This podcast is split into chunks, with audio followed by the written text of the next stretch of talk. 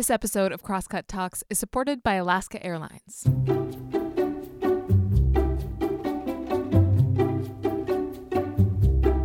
Hey, welcome to Crosscut Talks. I'm Mark Baumgarten, managing editor at Crosscut. Two times this week, the U.S. Supreme Court defied expectations. First, when the High Court ruled that gay and transgender workers are protected under Article 7 of the Civil Rights Act. And then later in the week, when it ruled that the Trump administration would not be able to immediately terminate the Obama era Deferred Action for Childhood Arrivals program. The decisions were surprising and confusing. The addition to the High Court of Justice Brett Kavanaugh nearly two years ago resulted in a bench that we were told tilted decidedly right. So, how was it that Chief Justice John Roberts, appointed by George W. Bush, sided with the more liberal minded justices on both of these cases? And why was Neil Gorsuch, a Trump appointee, authoring the majority opinion in the landmark case cementing LGBTQ rights? Did we misread these justices, or is there something else going on here? This week I'm speaking with Dahlia Lithwick, a great journalist and noted Supreme Court tracker, about the first of those rulings, why it happened, and what it portends for the rest of this term, which she calls the most consequential in her career. It's important to note here that we spoke prior to Thursday's DACA decision. We also talk about the Washington State Supreme Court, which, in another surprising turn, recently issued a letter voicing its support for the current anti racism movement. Then later, I'll bring Crosscut reporter Lily Fowler on to talk about a community led effort to shore up support for Seattle Police Chief Carmen Best. And I've got a programming note here. Next week, I'll be speaking with Nikita Oliver, the activist and lawyer who has been one of the most prominent voices in Seattle's Black Lives Matter movement. If you have any questions for her, send them to me at talks at crosscut.com. Now, I'm going to ask you to help us out. All of the journalism created by the Crosscut Newsroom, including this podcast, is free, but it does have very real costs. As a nonprofit news source, we count on support from our readers, viewers, and listeners to continue producing the stories and conversations that keep you informed and engaged with your community. If this work is valuable to you and you would like to support our journalism, go to crosscut.com/donate. Okay, on with the show.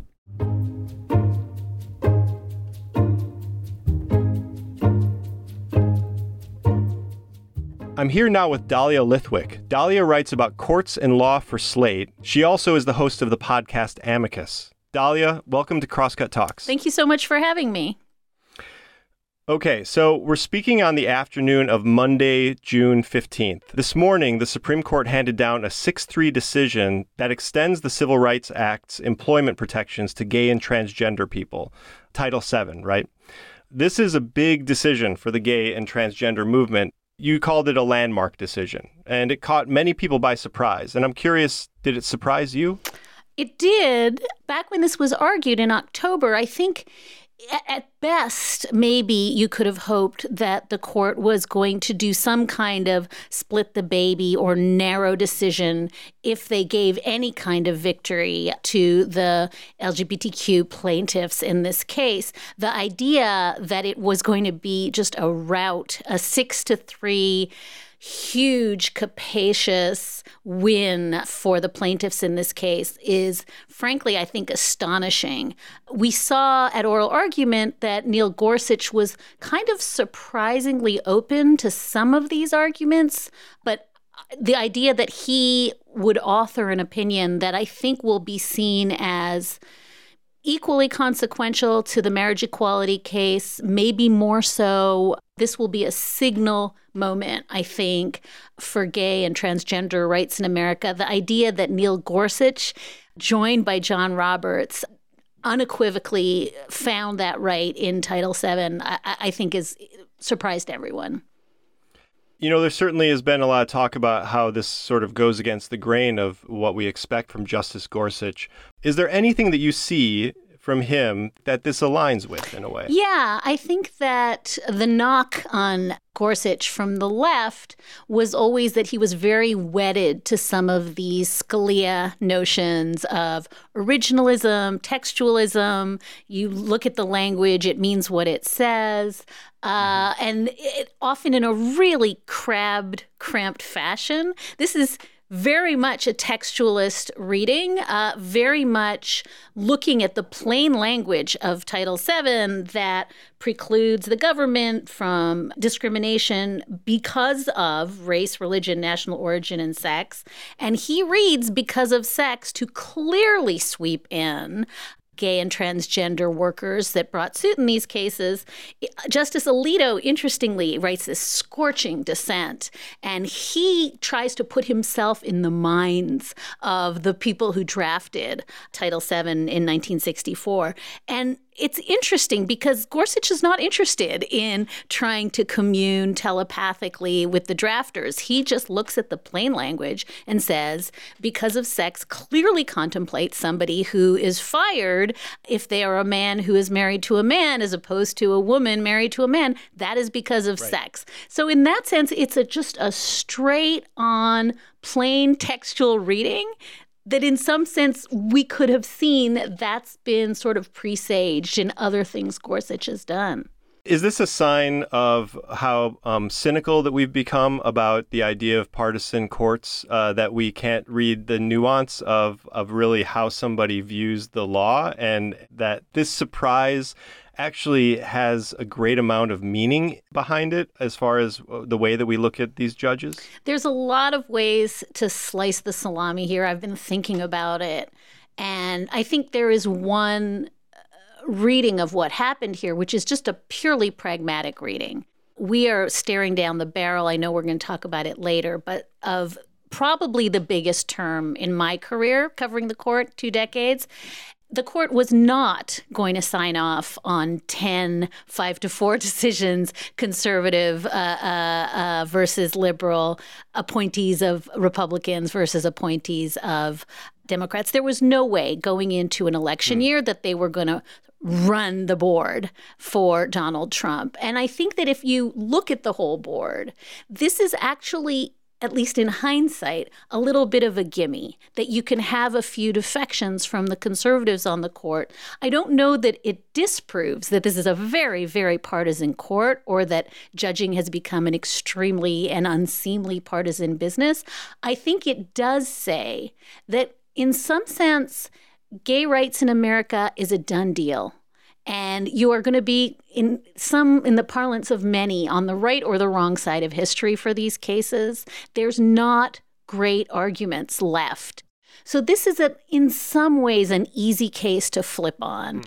there's no doubt that the evangelical base that voted for Donald Trump so he would give them ironically, a Gorsuch and a Kavanaugh is going to be incensed, and we've seen that in the early reactions to the cases. But I don't think this is an issue that feels very, very dangerous for the court to uh, move to the center on. I think some of the other cases that are coming down the barrel are going to be harder for the court to bargain with. And in some sense, this was the easy choice. Hmm. Okay, so it was there was some political calculation here. You think? I would say that if we know anything at all about Chief Justice John Roberts, we know that he is first and foremost an institutionalist. He cares deeply about the esteem and the dignity and the public acceptance of the court as a nonpartisan entity. And if we think about the last couple of years, the only times he's punched back at Donald Trump in a polemical manner is when Donald Trump takes aim at the courts. So he sees mm-hmm. it as his job to, in the great tradition of John Marshall and the great tradition, he would say, of William Rehnquist that he clerked for, his job is to put the court first. And so, if you reverse engineer the term through the lens of how does John Roberts in an election year, when trust in other institutions is almost gone, how does he lift up public opinion around the court as an apolitical institution? And there's going to be some decisions where he throws a bone to the left. And it's not hard to look at this case as emblematic of, right? John Roberts wrote a blistering dissent in the marriage equality case. He is not a fan of advancing a gay rights agenda or writing into law that which Congress has not created. So I think this is just a really savvy, savvy operator doing exactly the thing that he does best. And to suggest that if he was just one of nine justices who could just throw a vote, I think he would have voted against a expansive reading of Title VII to protect gay rights. I think he did it for very, very calculated, practical, savvy reasons. It's the same reason, by the way, I think he defected last year on that big census case. Hmm. So, you know, there's a narrative that's going on here where we had late last week, the Trump administration comes out and um, ends protections for transgender people in uh, in healthcare. Is Donald Trump out of line with with where his conservative court is at at this point? I think it's a really good insight that this court is a little bit t- trying to telegraph how much it plans to carry water for Donald Trump's agenda. The Jeff Sessions Justice Department, which then became the Bill Barr Justice Department, was extraordinary in its attempts to use the Supreme Court, almost to weaponize the Supreme Court to get what it wanted. And it did that in a whole bunch of ways. Uh, most notably, it would leapfrog cases to the Supreme Court rather than letting them percolate through the lower and intermediate courts. It would just turn to the Supreme Court and say, Save us now. And it did that a bunch of times. Hmm. We saw the Justice Department buck a long-standing norm that said, look, if the Obama administration was for DACA, this Justice Department is for DACA. If the Obama administration said Title VII sweeps in uh, gay and transgender workers, this Justice Department. But that didn't happen. We saw Justice Department go on the attack on a whole bunch of different issues. And then, as I said, skip intermediate courts altogether, run to the Supreme Court and say, give us relief. And I think that that was a pattern that, at least in my world, was really shocking because we've not seen the Justice Department act as though it was just foot soldiers for the president. And what it meant was you got kind of a pileup of cases where everything was on the front steps of the Supreme Court. There was no issue that wasn't rushed to the court. And part of the reason I think on Monday we saw the court swat away a whole bunch of Second Amendment gun rights cases. We saw the court swat away sanctuary city claims. We saw the court refuse to, to get involved in qualified immunity. Case after case after case, we're seeing the court, I think, in some ways say, look, we cannot do absolutely everything Bill Barr has on his Christmas list because there's 5,000 things on his Christmas list. Hmm. Yeah, I mean, I wonder is that is that is that the way that the court should work? I mean, or should the court not be taking into account those political considerations?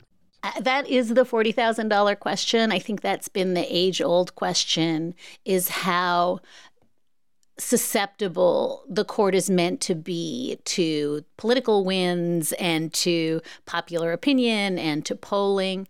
And certainly that's the reason that judges were given lifetime tenure and they were protected from all of those political headwinds. But I think it's also true that since time immemorial, the courts have taken those political considerations into account.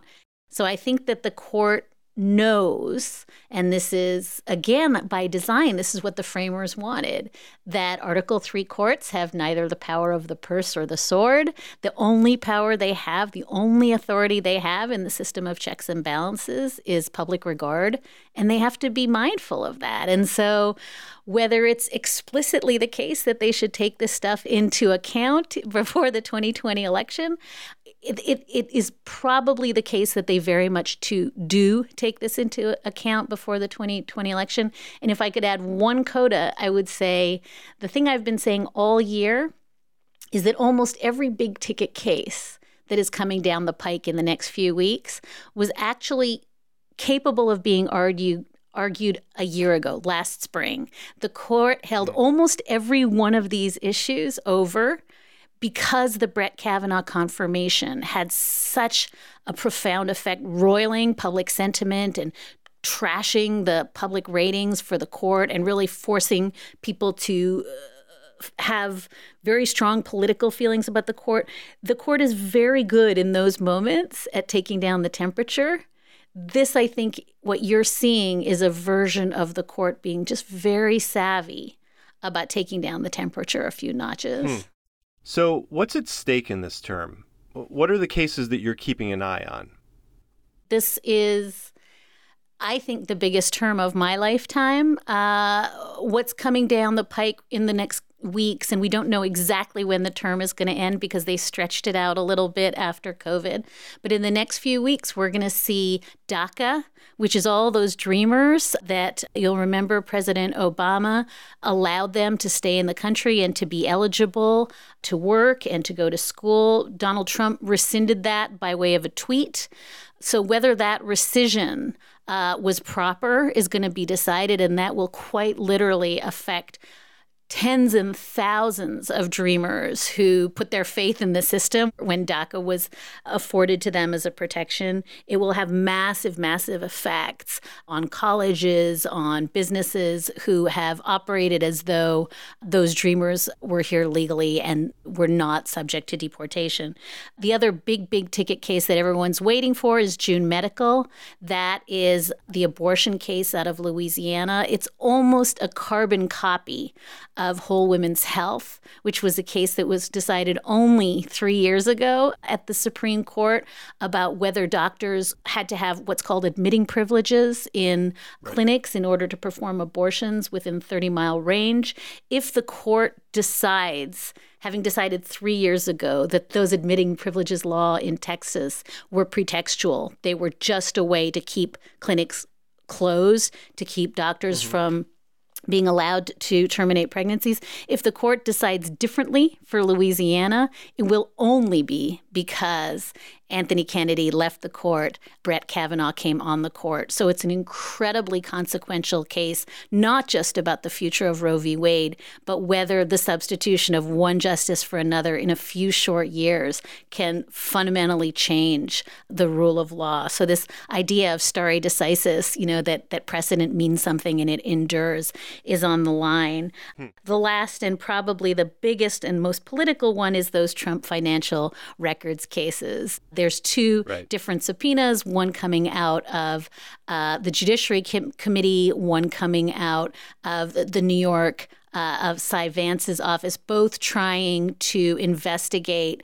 Trump's tax returns, among other financial records, both making claims that we thought were pretty open and shut cases after the Paula Jones case, after the Watergate tapes case, about being allowed to probe presidential records and presidential actions. In both cases, Trump uh, and his Justice Department have taken the position that he cannot be subject to scrutiny, not by Congress, not by a grand jury in New York, not ever, not on a plane, not on a train, not on a Sox, not in Fox. Um, this was the case where famously one of the lawyers argued even if he shot someone on Fifth Avenue, he couldn't be subject to this kind of scrutiny. So, in some sense, this is going to be the test case. Again, going right into the election of whether Donald Trump can, in fact, be completely immune from congressional scrutiny or from scrutiny by a grand jury. And is there any sense on on where that case is going to land, what that decision is going to be? I think I would probably go back to what I said at the beginning, which is I'm trying to look at the whole board and see right. what gives and what doesn't. Um, if you'd asked me before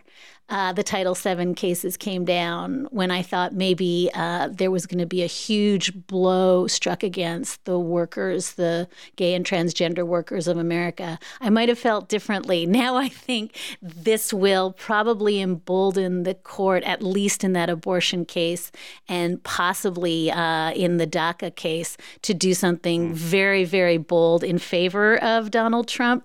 And if that's the case, uh, my sense is looking again at the whole board that the way to resolve this massive, massive uh, financial records case is to kick it down the road, to say, oh, we're mm. going to send it back down to the lower courts. We're going to use some different level of scrutiny, hope the case goes away and resurfaces after the election. I've been keeping a scorecard here, and I'll I'll let you know how you did. So uh, let's talk a little bit more about what about what happened today. Um, you know, the the court also declined to reconsider uh, the issue of qualified immunity for police today, an issue that's of you know major concern to those seeking um, police reforms right now. Can you tell us briefly what qualified immunity is? Yeah, this is a really long standing line of Supreme Court doctrine. And essentially, what happens is that police officers and other government workers, you know, people who work in, in prisons, government officials generally, they are not personally liable unless they violate something that is, quote, a clearly established right.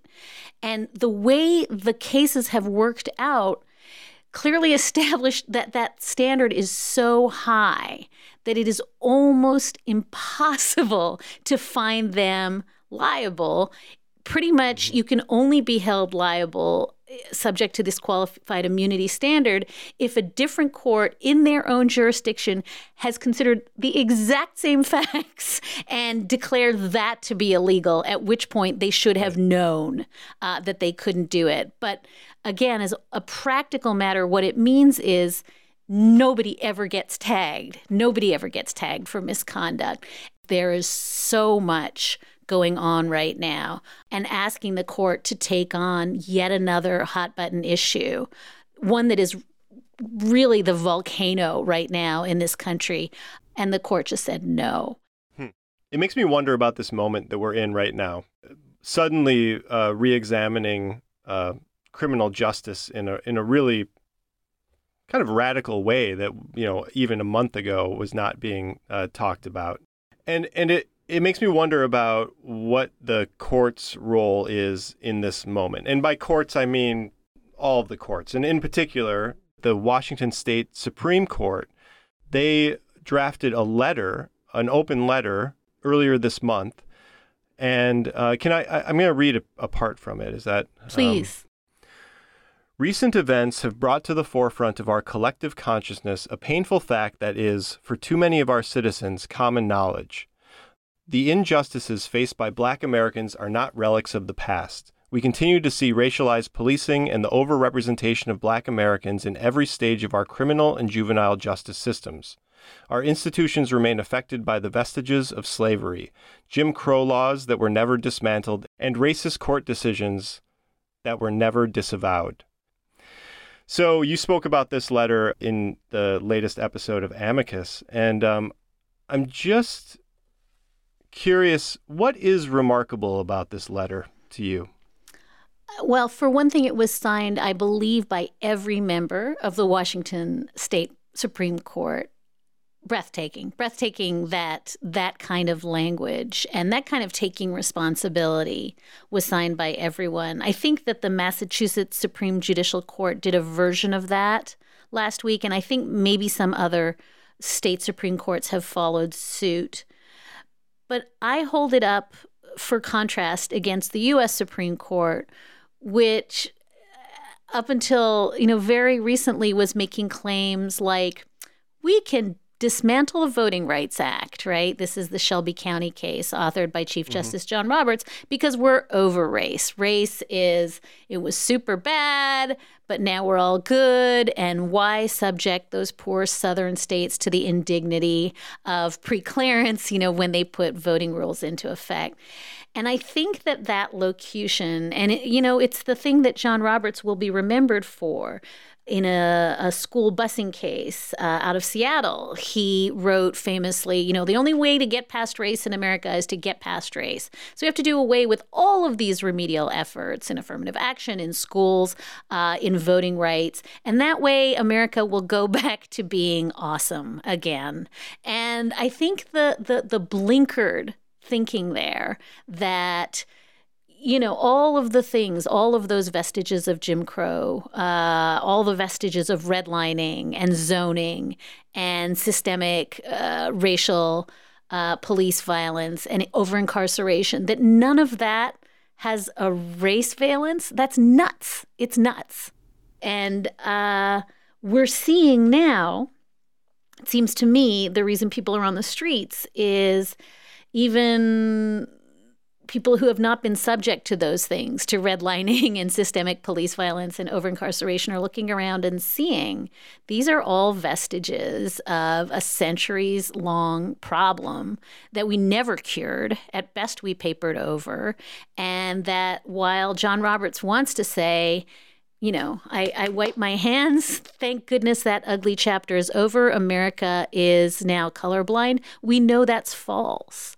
And so, if you look at the last few years of doctrine, at least on this question of race coming out of the Supreme Court, that really crabbed vision that everything is okay. And if we just stop worrying about race, race wouldn't be a problem. I think in a lot of ways, even good liberals were guilty of some of that thinking, right? We were in post racial America, and Obama was emblematic of how we're all over the problem. And I think the last couple of years have really put that to the lie. And the last couple of weeks have really, I think, seared into most of our consciousness, like it or not, that systemic violent, brutalizing racism is still a part of us. For a state Supreme Court to acknowledge that, not just to tinker around the margins, but to say, holy cow, you know, we in the judiciary have been a but for contributor to that systemic violence and degradation and lack of dignity. It's such a huge pivot even from where the courts were, I think, six months ago. I just hmm. don't think I've seen that kind of institutional taking responsibility and pledging to do better not coming out of the courts. Who is the audience for this letter? Everyone. I think that they were first and foremost talking to black and brown people in the state and uh, reckoning with their own complicity in systemic injustice. I think they were talking to lawyers around the state and saying maybe you should reckon with your own complicity. I think they were trying to model something for law students and college students and activists. This is what it looks like to step up and say, we were wrong. And I think they were maybe even trying to model something for other judicial bodies around the country. I think that it was an attempt to say, this does us almost no harm. It doesn't diminish us, it doesn't belittle or degrade us. What it does is it opens a channel to being really, truly honest. And it's time, it's long past time. So I guess maybe I would say, who weren't they talking to? I think they were trying very, very hard to show the rest of us what it looks like to say we as a judiciary have been a part of the problem. Hmm. And so this, in a way, is also an attempt to shore up the legitimacy of the court. Uh, these do appear to be very honest feelings. They are they they are very very um, examined feelings uh, and truths. And this is a cynical way to look at it, but there is this management of like that that in order for the courts to have power, they need to have buy in from the people. I, I, love that you're saying that. I hadn't connected it, but I think what you've just flagged there is it's hard to do that in an opinion, right? It's very easy to do it in an, an extrajudicial letter to say mm. we're not going to, within the four corners of a written opinion, do mea culpa for uh, what's come before. But what we are going to say is it is completely patently obvious that we were wrong. Hmm. Well, and I think, and this is brings brings me to my last question for you, and it's you touched on it uh, in uh, in the last episode of your podcast. You know, we often think about um, about the law as being this sort of like emotionless sort of space, especially those of us who are out on the outside of it is that is this place of you know logic and and argument but not really of um, considerations of the humanity of the people who sort of are the gears and and I just wonder if this feels like a moment where um, where there is some humanity that's being kind of shown here by the people who are the justice system, are the courts. And if this expression is a sign of a sea change within the field of, of law in general. I hadn't thought about it as systematically as I should have. And then in that podcast, I was talking uh, as you'll remember, to Angela Onwuachi Willig. She's the first African American mm-hmm. woman dean of Boston University Law School. And she had, by the way, for her part, written this extraordinary letter to her students talking about George Floyd and their pain. And right. one of the things that she said that was really striking to me was we have this, as you just said, very mechanistic, very formalistic, very dry, icy, almost brittle notion of the law and the rule of law and statutory interpretation as these mechanical justice machines. And the more you inject emotion, passion, personal experience, the more that distorts the outcomes, right? Then you get biased outcomes. And what she said, and I think is really true, is that as soon as an African American woman dean says to her students of color, I see you, I feel your pain. She's accused of being biased and of being emotional and of being sentimental and lacking in rigor. And yet, for 200 years, white male deans of law schools have set the terms of the game. So we have a default where we say all of those mechanistic, formalistic, rigid rules, those are unbiased and fair. And anything else that inflects on that with personal experience is bias. And the best example of this, right, is Sonia Sotomayor, who famously gave a speech at Berkeley when she was still uh, on the appeals court, on the federal appeals court, where she talked about a wise Latina woman might come to a different outcome uh, from a wise uh, white man. And you'll remember she got pilloried for that at her confirmation hearings for the implication that she was biased, right? That she had a thumb on the scale for minorities. And by the way, she renounced it. She was like, oh, I was wrong. I shouldn't have said that. But the truth is, hmm.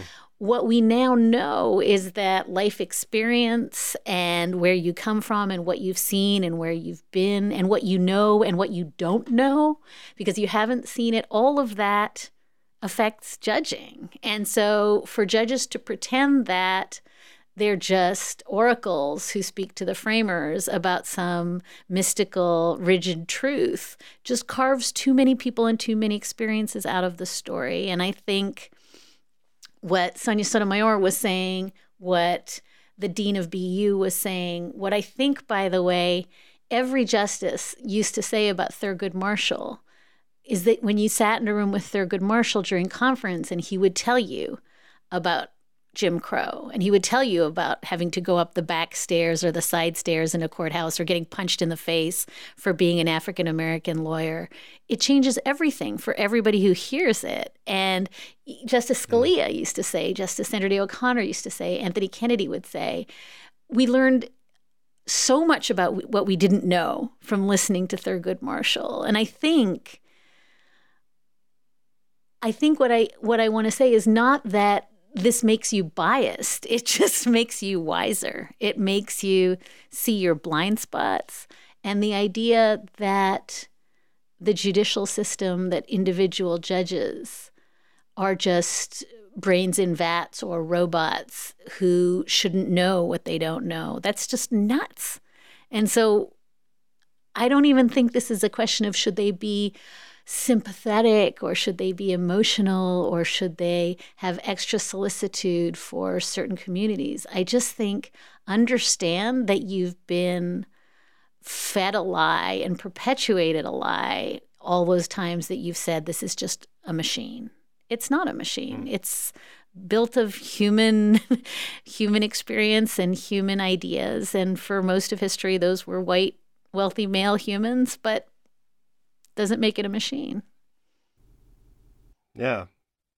Dahlia, I really appreciate your perspective. Thank you so much for being on Crosscut Talks. Thank you so much for having me. Next time we'll do it face to face in real life. Oh my God, that would be fantastic.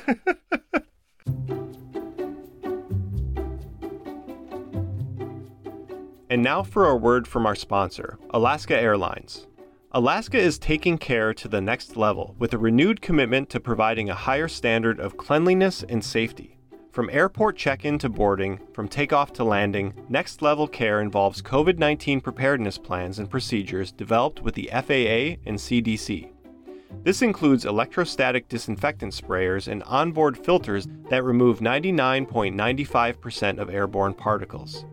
Alaska is also putting proper social distancing procedures in place requiring masks of employees and guests, providing sanitizing stations and wipes, reconfiguring seating arrangements, limiting in flight services, and more. When you decide it's time to fly, Alaska is prepared to take your travels to the next level. Learn more at alaskaair.com slash nextlevelcare.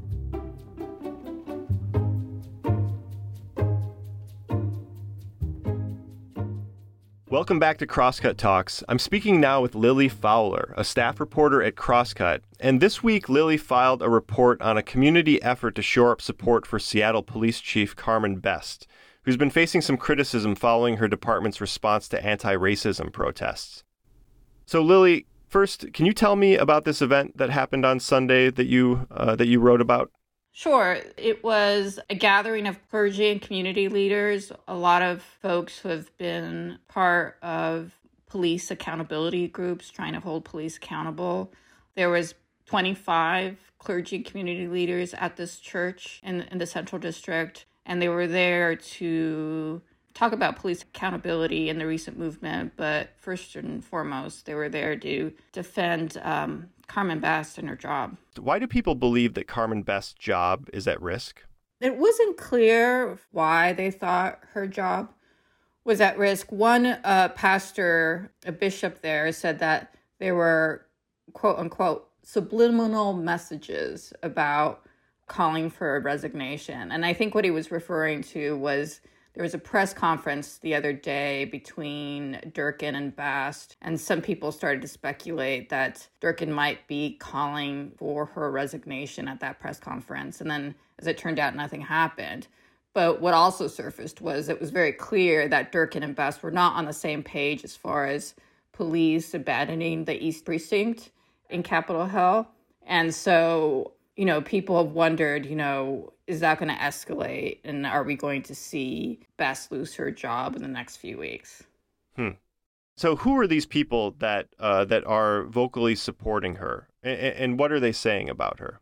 So the the gathering that I wrote about, it was a, a last minute uh, press conference. They said it was pulled together within 24 hours. And a lot of the people there have been leaders in the community for years with regard to police accountability. One of the first speakers was the mother of Omari, which some um, younger folks might be uh, familiar with because he's been streaming the protests from Capitol Hill on a regular basis and has been at the forefront.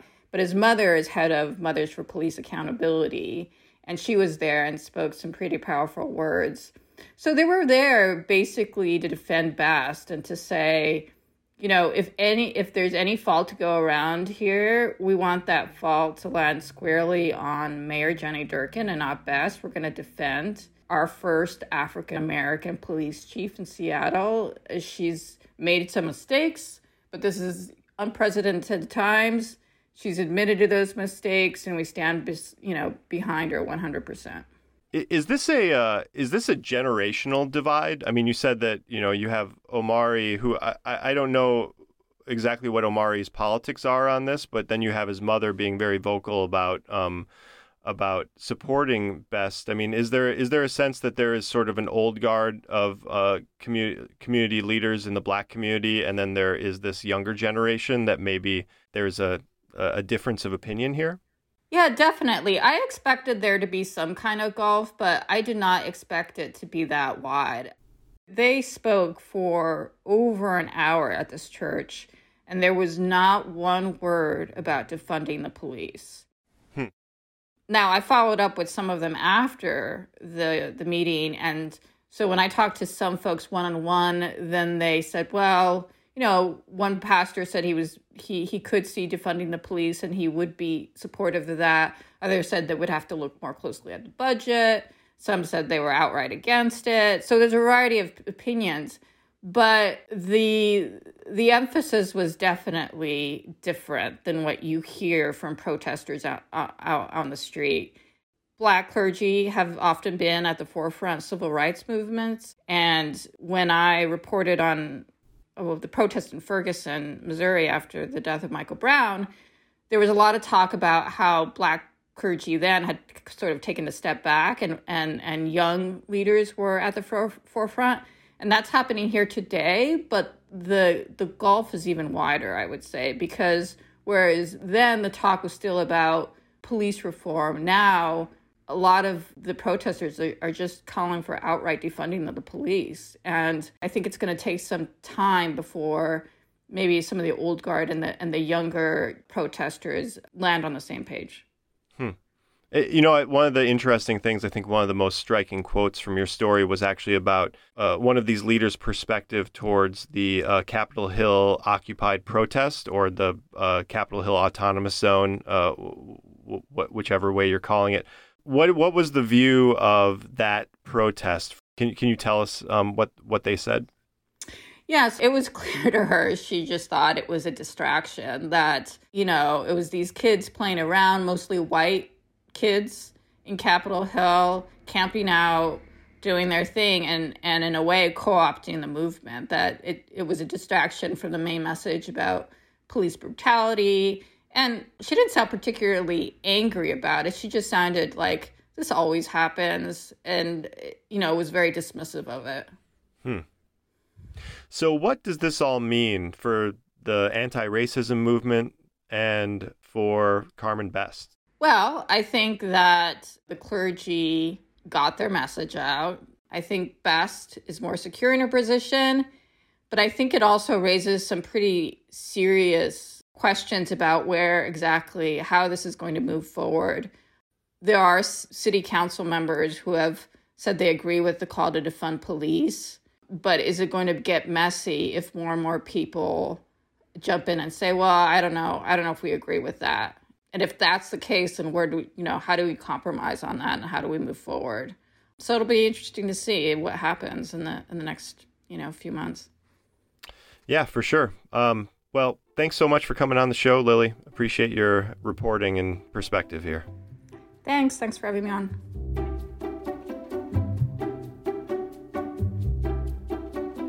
And that's it for this week's episode. Thanks again to Lily and Dahlia for coming on the show this week. This episode was engineered by Resty Bacall and produced by Jake Newman. You can subscribe to Crosscut Talks on Apple Podcasts, Spotify, Stitcher, or wherever you listen. For more on the Crosscut Talks podcast, go to crosscut.com slash talks. And if you like the show, please review us. It really helps other people find us. For the latest political, environmental, and culture news from the Pacific Northwest, visit crosscut.com. Crosscut Talks is a product of Cascade Public Media. I'm Mark Baumgarten. We'll be back next week with another episode.